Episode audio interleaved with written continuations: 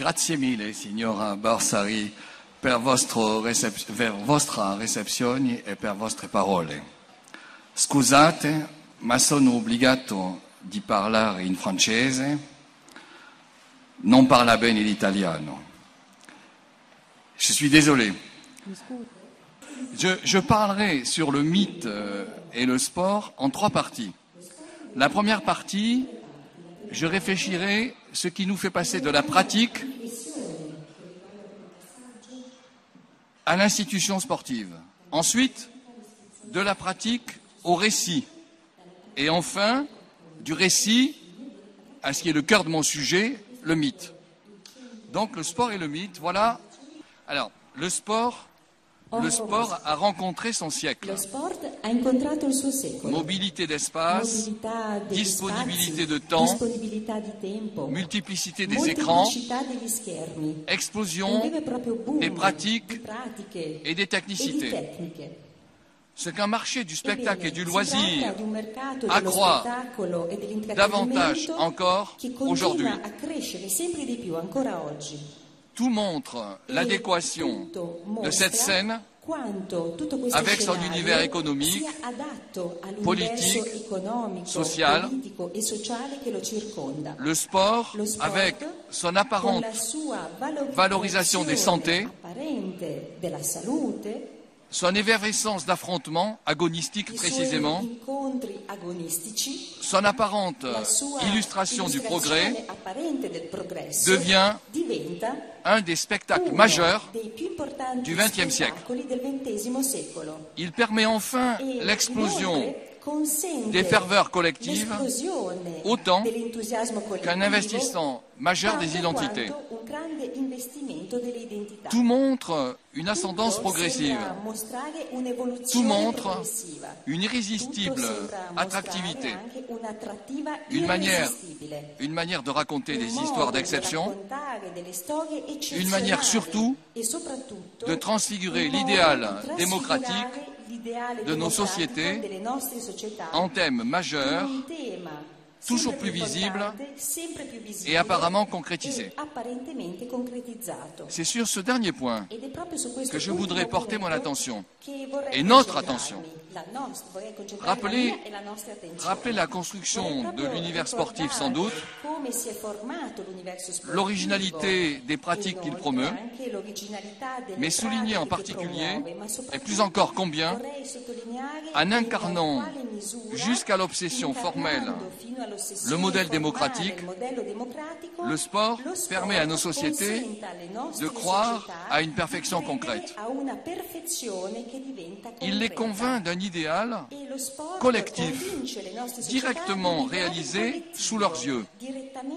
Un absolu depuis longtemps rêvé, une situation totalement exemplaire, où l'égalité l'emporterait sur le favoritisme, le droit sur la force, le respect sur l'irrespect.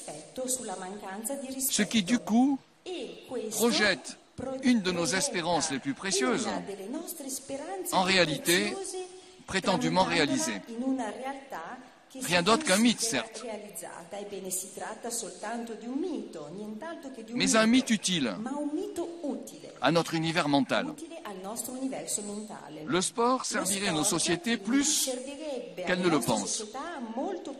Il ajouterait au divertissement et à l'excitation ludique elle-même une croyance, celle d'une totale perfection sociale, celle d'une réalisation collective idyllique, un modèle un acte, fait de chiffres, de tableaux, de résultats présentés dans l'espace, d'énoncés et de constats di quotidiens, de résultats imparables, le tout Réalisé sous l'œil d'arbitres et de contrôleurs réputés de part en part impartiaux, l'idéal existerait, il est là, sous nos yeux. Alors, ma première partie, c'est de la pratique à l'institution. il faut d'abord s'interroger sur l'apparition du sport. Hippolyte Taine, voyageant dans l'Angleterre du milieu du XIXe siècle, nous aide à cette réflexion. Il est frappé par l'engouement particulier de ses hôtes envers les jeux. Les exercices physiques, dit-il, sont un dérogatif. Pour se reposer du travail, ils rament, patinent, jouent au cricket, montent à cheval, voyagent, vont chasser dans les Highlands ou à l'étranger, faire des ascensions ou des excursions. Il évoque aussi d'un mot les clubs. Ceux, par exemple, célèbrent le club des cricketers. Il insiste sur la manière dont sont élus les dirigeants, hiérarchiser les rencontres, planifier les progressions. C'est alors l'organisation surtout qui est nouvelle, plus que le jeu lui-même. Le jeu, il a toujours existé. Elle, l'organisation, non. Qu'est-ce que c'est que cette organisation? C'est la volonté de transformer la compétition en vertu.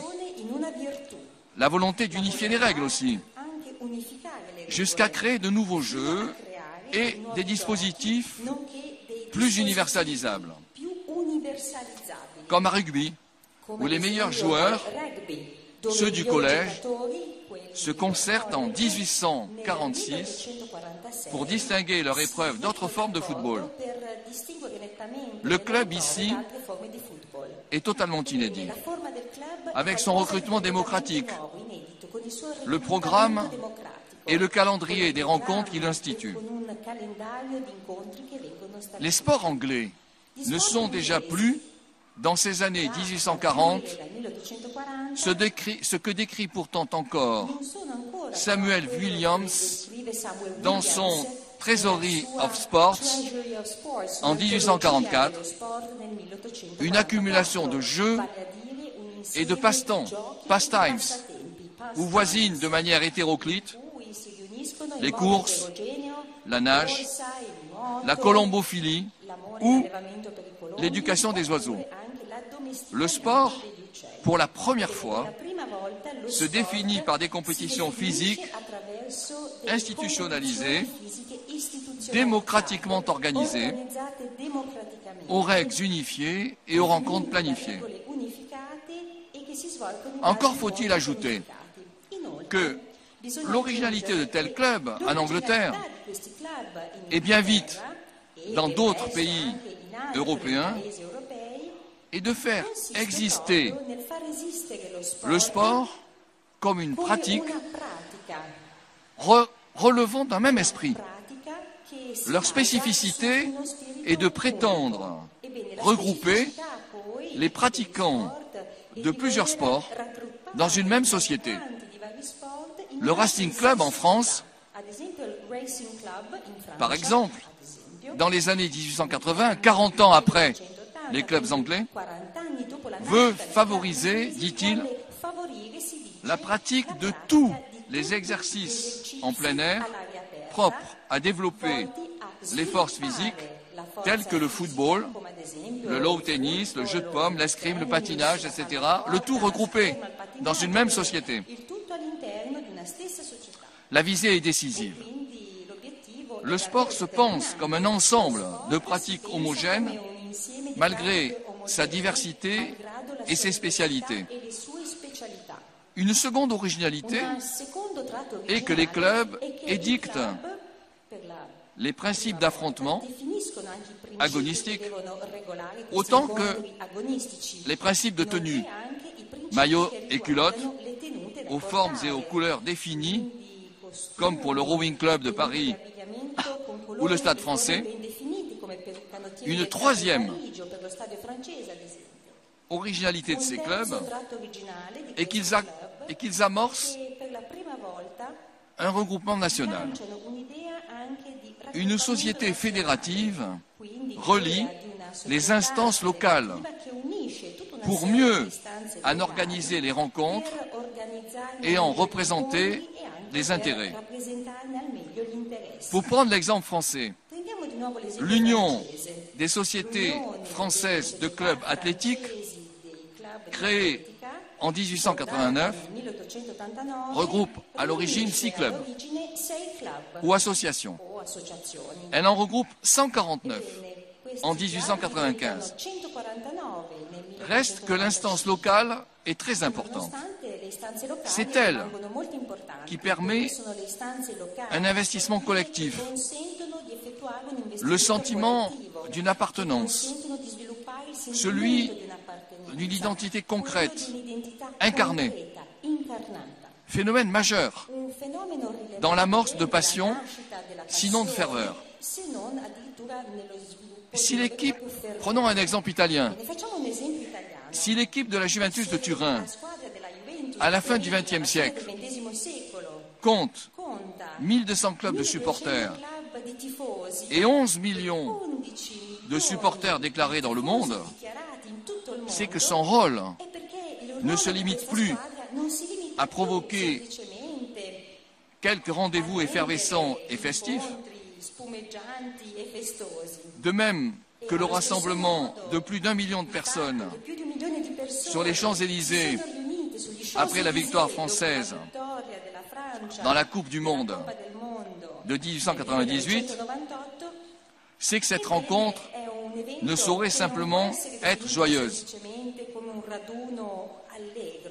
Voir Paris dans un tel état, conquis, envahi, submergé, cela n'arrive qu'une fois dans une vie, dit un des participants.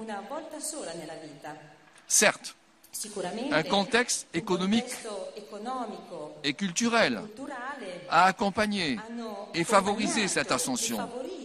questa Les compétitions sportives, leur sélectivité nationale, leur calendrier réglé, e ne pouvaient s'implanter e aussi bien en France, en Italie que dans les autres pays européens, ne pouvaient s'implanter sans le décloisonnement des terroirs. L'accélération des communications, le resserrement institutionnel, fixant rencontres et règlements. Elle ne pouvait s'implanter aussi sans une instrumentation accrue des espaces, une synchronisation accrue des temps. Les épreuves régulières, les déplacements lointains, l'unification des terrains et des calendriers piani, nonché dei calendari, suppose tout simplement des sociétés industrialisées. Seules società industrializzate. celle des chemins de fer, Soltanto consideriamo ad esempio celle de l'aménagement du loisir, l'esistenza delle ferrovie, nonché la gestione celle d'une presse nationale, attività di intrattenimento, celle des télégraphes et des informations accélérées pouvaient en offrir le cadre à la fin du XIXe siècle. De même que l'organisation des clubs, le dispositif permettant à l'adolescent de faire l'école de la vie et du citoyen, apprenant à obéir à des chefs élus par lui librement, à commander des égaux. Tout cela suppose tout simplement des sociétés qui sont rentrées dans des fonctionnements démocratiques. J'en viens à ma deuxième partie. Une fois l'institution évoquée, j'en viens à ma deuxième partie. de la pratique au récit. Une fois l'institution décrite, une fois la ferveur évoquée, il faut souligner combien cette pratique se prête à l'anecdote, aux commentaires, au récit. Une course, se raconte. une épreuve se décrit, l'affrontement, l'agonistique précisément, est fait d'incidents, de surprises, d'attendus, d'inattendus.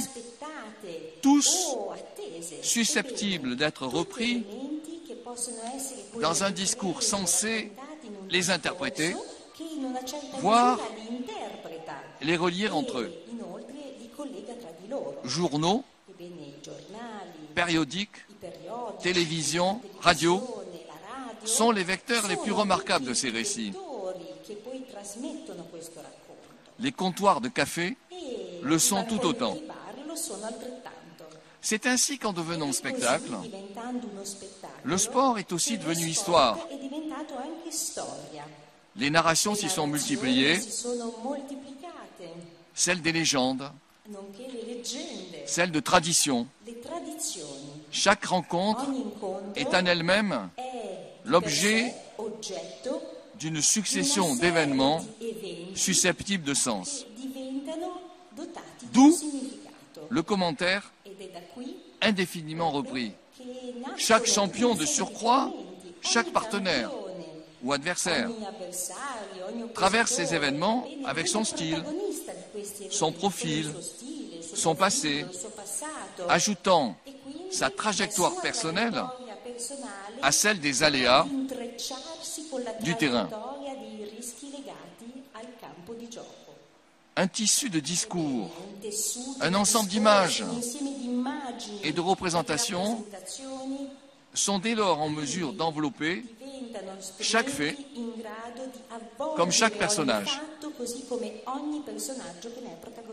Dino Buzzati, en reprenant les images symboliques d'Achille et d'Hector pour commenter l'affrontement de Coppi et de Bartali en 1949, nel 1949, révèle tout simplement la puissance littéraire de l'agonistique elle-même, sa force de conviction, son intensité. La pratique rejoint alors de grandes figures de l'imaginaire.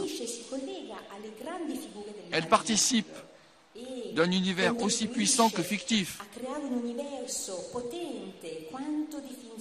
Elle crée un espace affectif, comme un espace mental.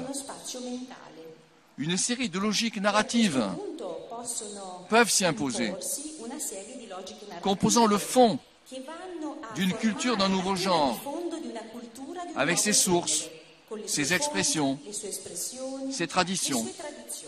celle où le grand l'emporte sur le petit, ou bien parfois l'inverse. Mais dans chaque, c'est une logique. Celle où le mérite l'emporte sur le hasard, ou bien l'inverse. Celle où le cadet l'emporte sur l'aîné, c'est le cas de Coppi et de Bartali. Ou bien l'inverse. Une morale, dans ce cas, trouve ses mots et ses voix.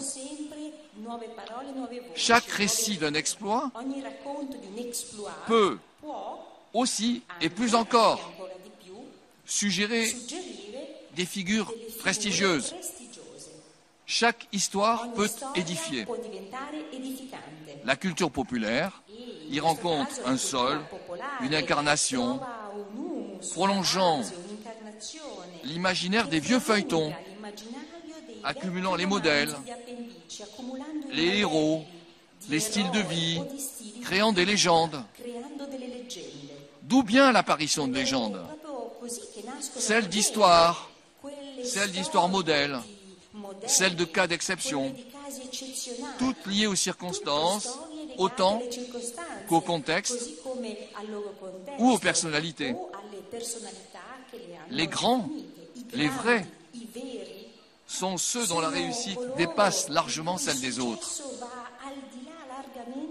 tout en incarnant une époque et un temps, confirmant la manière très précise de jouer avec le réel et de le représenter.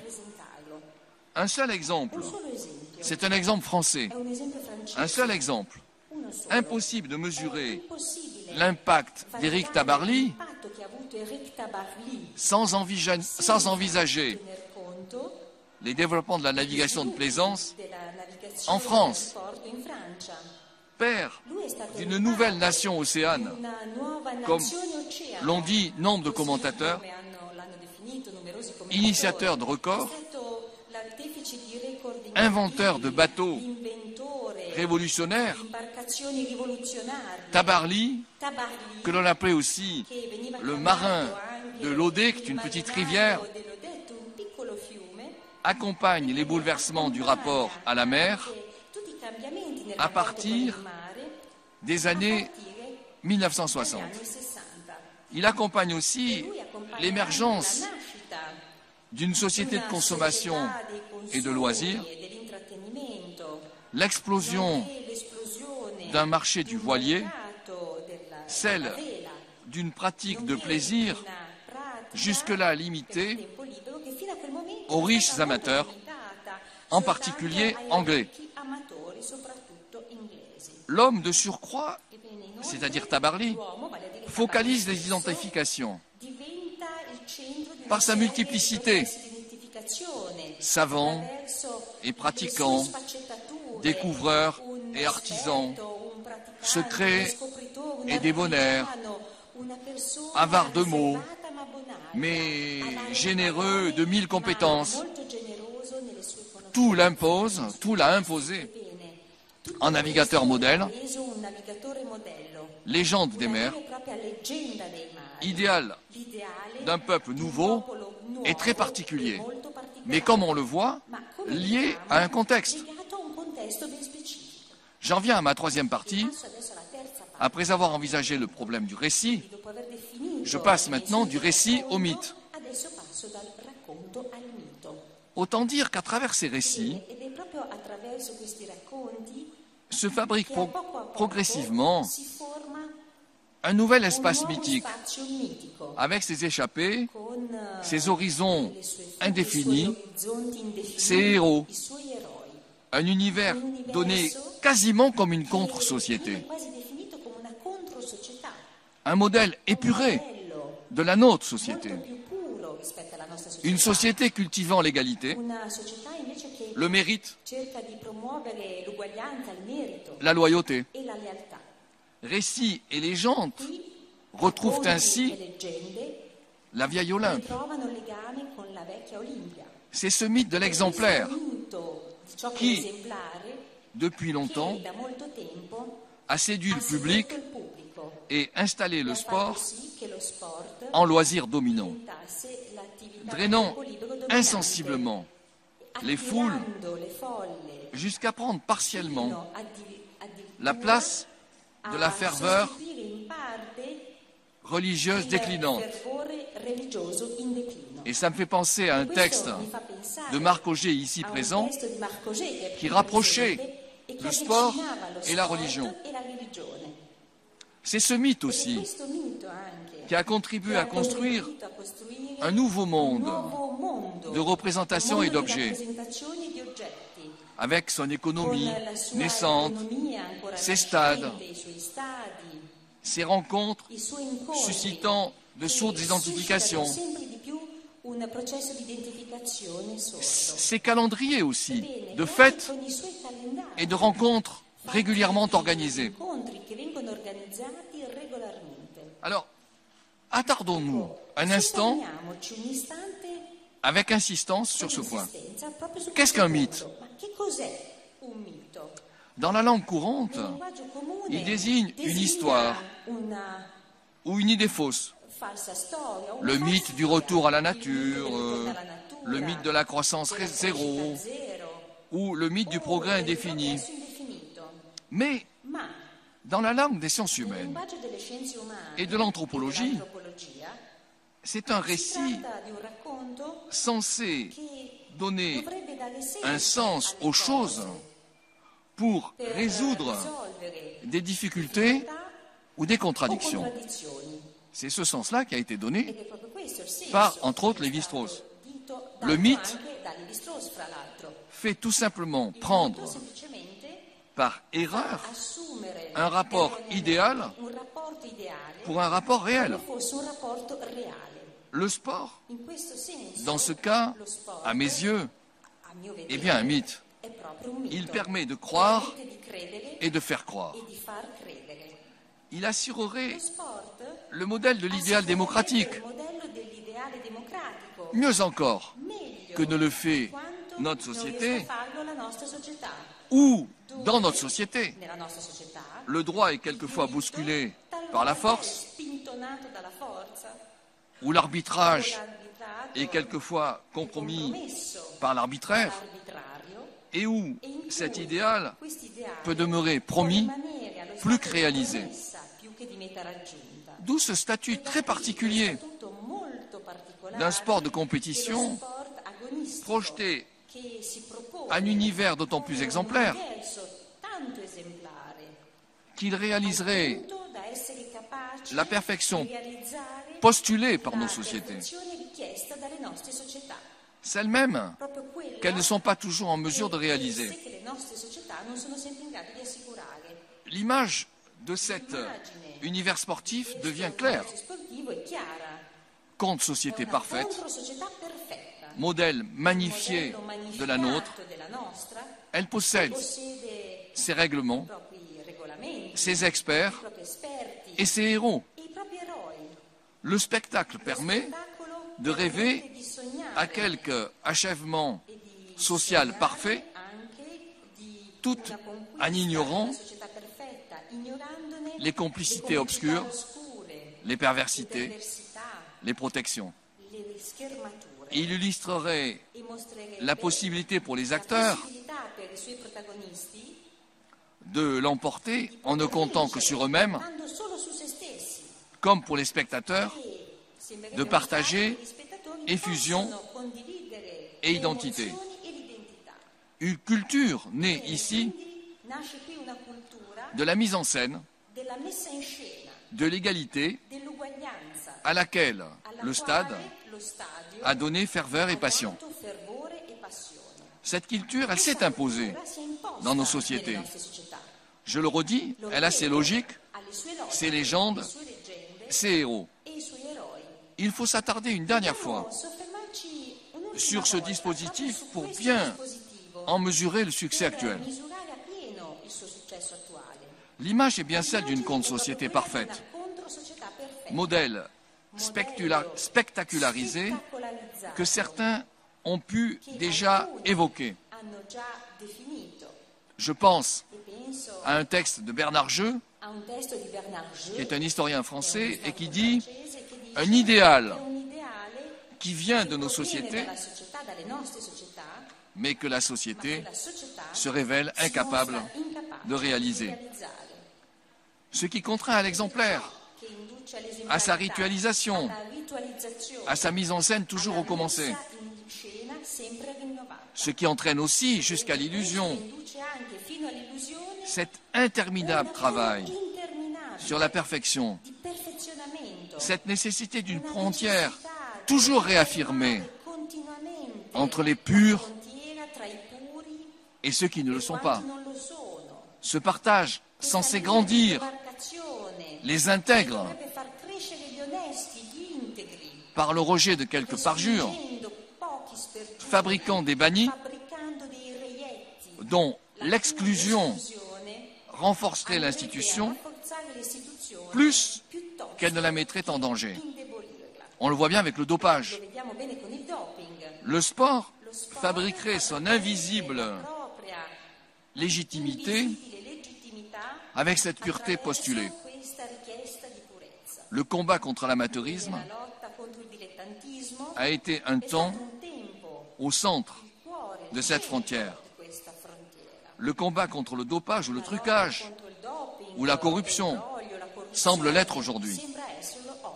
L'enjeu est bien qu'il y ait toujours frontière, même si celle-ci se se déplace questa frontiera si sposta avec les modes et avec les générations. Qu'est-ce que c'est l'enjeu? C'est la l'affirmation d'un monde séparé, celui que seule une dignité préalable pourrait faire partager. Ce qui explique plus encore, pour le sportif dopé par exemple, le drame personnel dramma personale provoqué par l'accusation, l'effort d'autant plus exaspéré de le rejeter qu'elle bouleverse l'identité de celui qu'elle atteint. Un sportif ne saurait tricher, sous peine de n'être plus lui-même. Toute la force de La l'exemplarité postulée tient dans ce sta constat. D'où ces phrases, proférées jusqu'à l'absurde, Pour mieux préserver l'indispensable. C'est vrai que je suis positif, mais ma je ne me suis pas dopé pour autant. C'est du moins mon avis. Voilà les paroles que l'on peut entendre. D'où aussi E les sourdes difficultés sordità e la difficoltà à condamner a condannare dans ce monde dont la vertu sert de principe d'existence et de légitimité. Faut-il dire que le phénomène s'est accéléré avec le triomphe de l'image et de la transformation du sport en spectacle quasi total, susceptible de saturer les écrans quotidiens? La réussite, tient ici à la parfaite convergence du jeu avec une société du média et du show. Le sport incarne jusqu'à la caricature l'image du temps actuel, une succession redondante d'événements, un flux ininterrompu d'informations avec son incessant renouvellement de repères et de résultats. Non plus simple espace de temps au sein de notre durée quotidienne, non plus simple activité séparée, mais plutôt fidèle, reflet de cette durée. Chaque performance crée une information neuve. Chaque rencontre sportive, chaque geste de champion font événement, ce qui accroît la présence du sport et de son enjeu, confirmant sa plus apparente légitimité, mais ce qui accroît aussi sa fragilité possible, sa vulnérabilité aux transgressions en tout genre, captation par la politique, tentative bariolée d'exploitation de l'image, vertige des enjeux, vertige des violences et des excès. C'est bien en prétendant projeter l'idéal de nos sociétés que le sport en vient à en représenter la part d'ombre et les possibles ratés. Dans un monde devenu sans transcendance et sans Dieu, le sport serait un, dernier, un des derniers lieux exprimant de l'idéal, voire du sacré. Je reviens au raisonnement précédent. Sa visibilité même, son simplisme sans doute,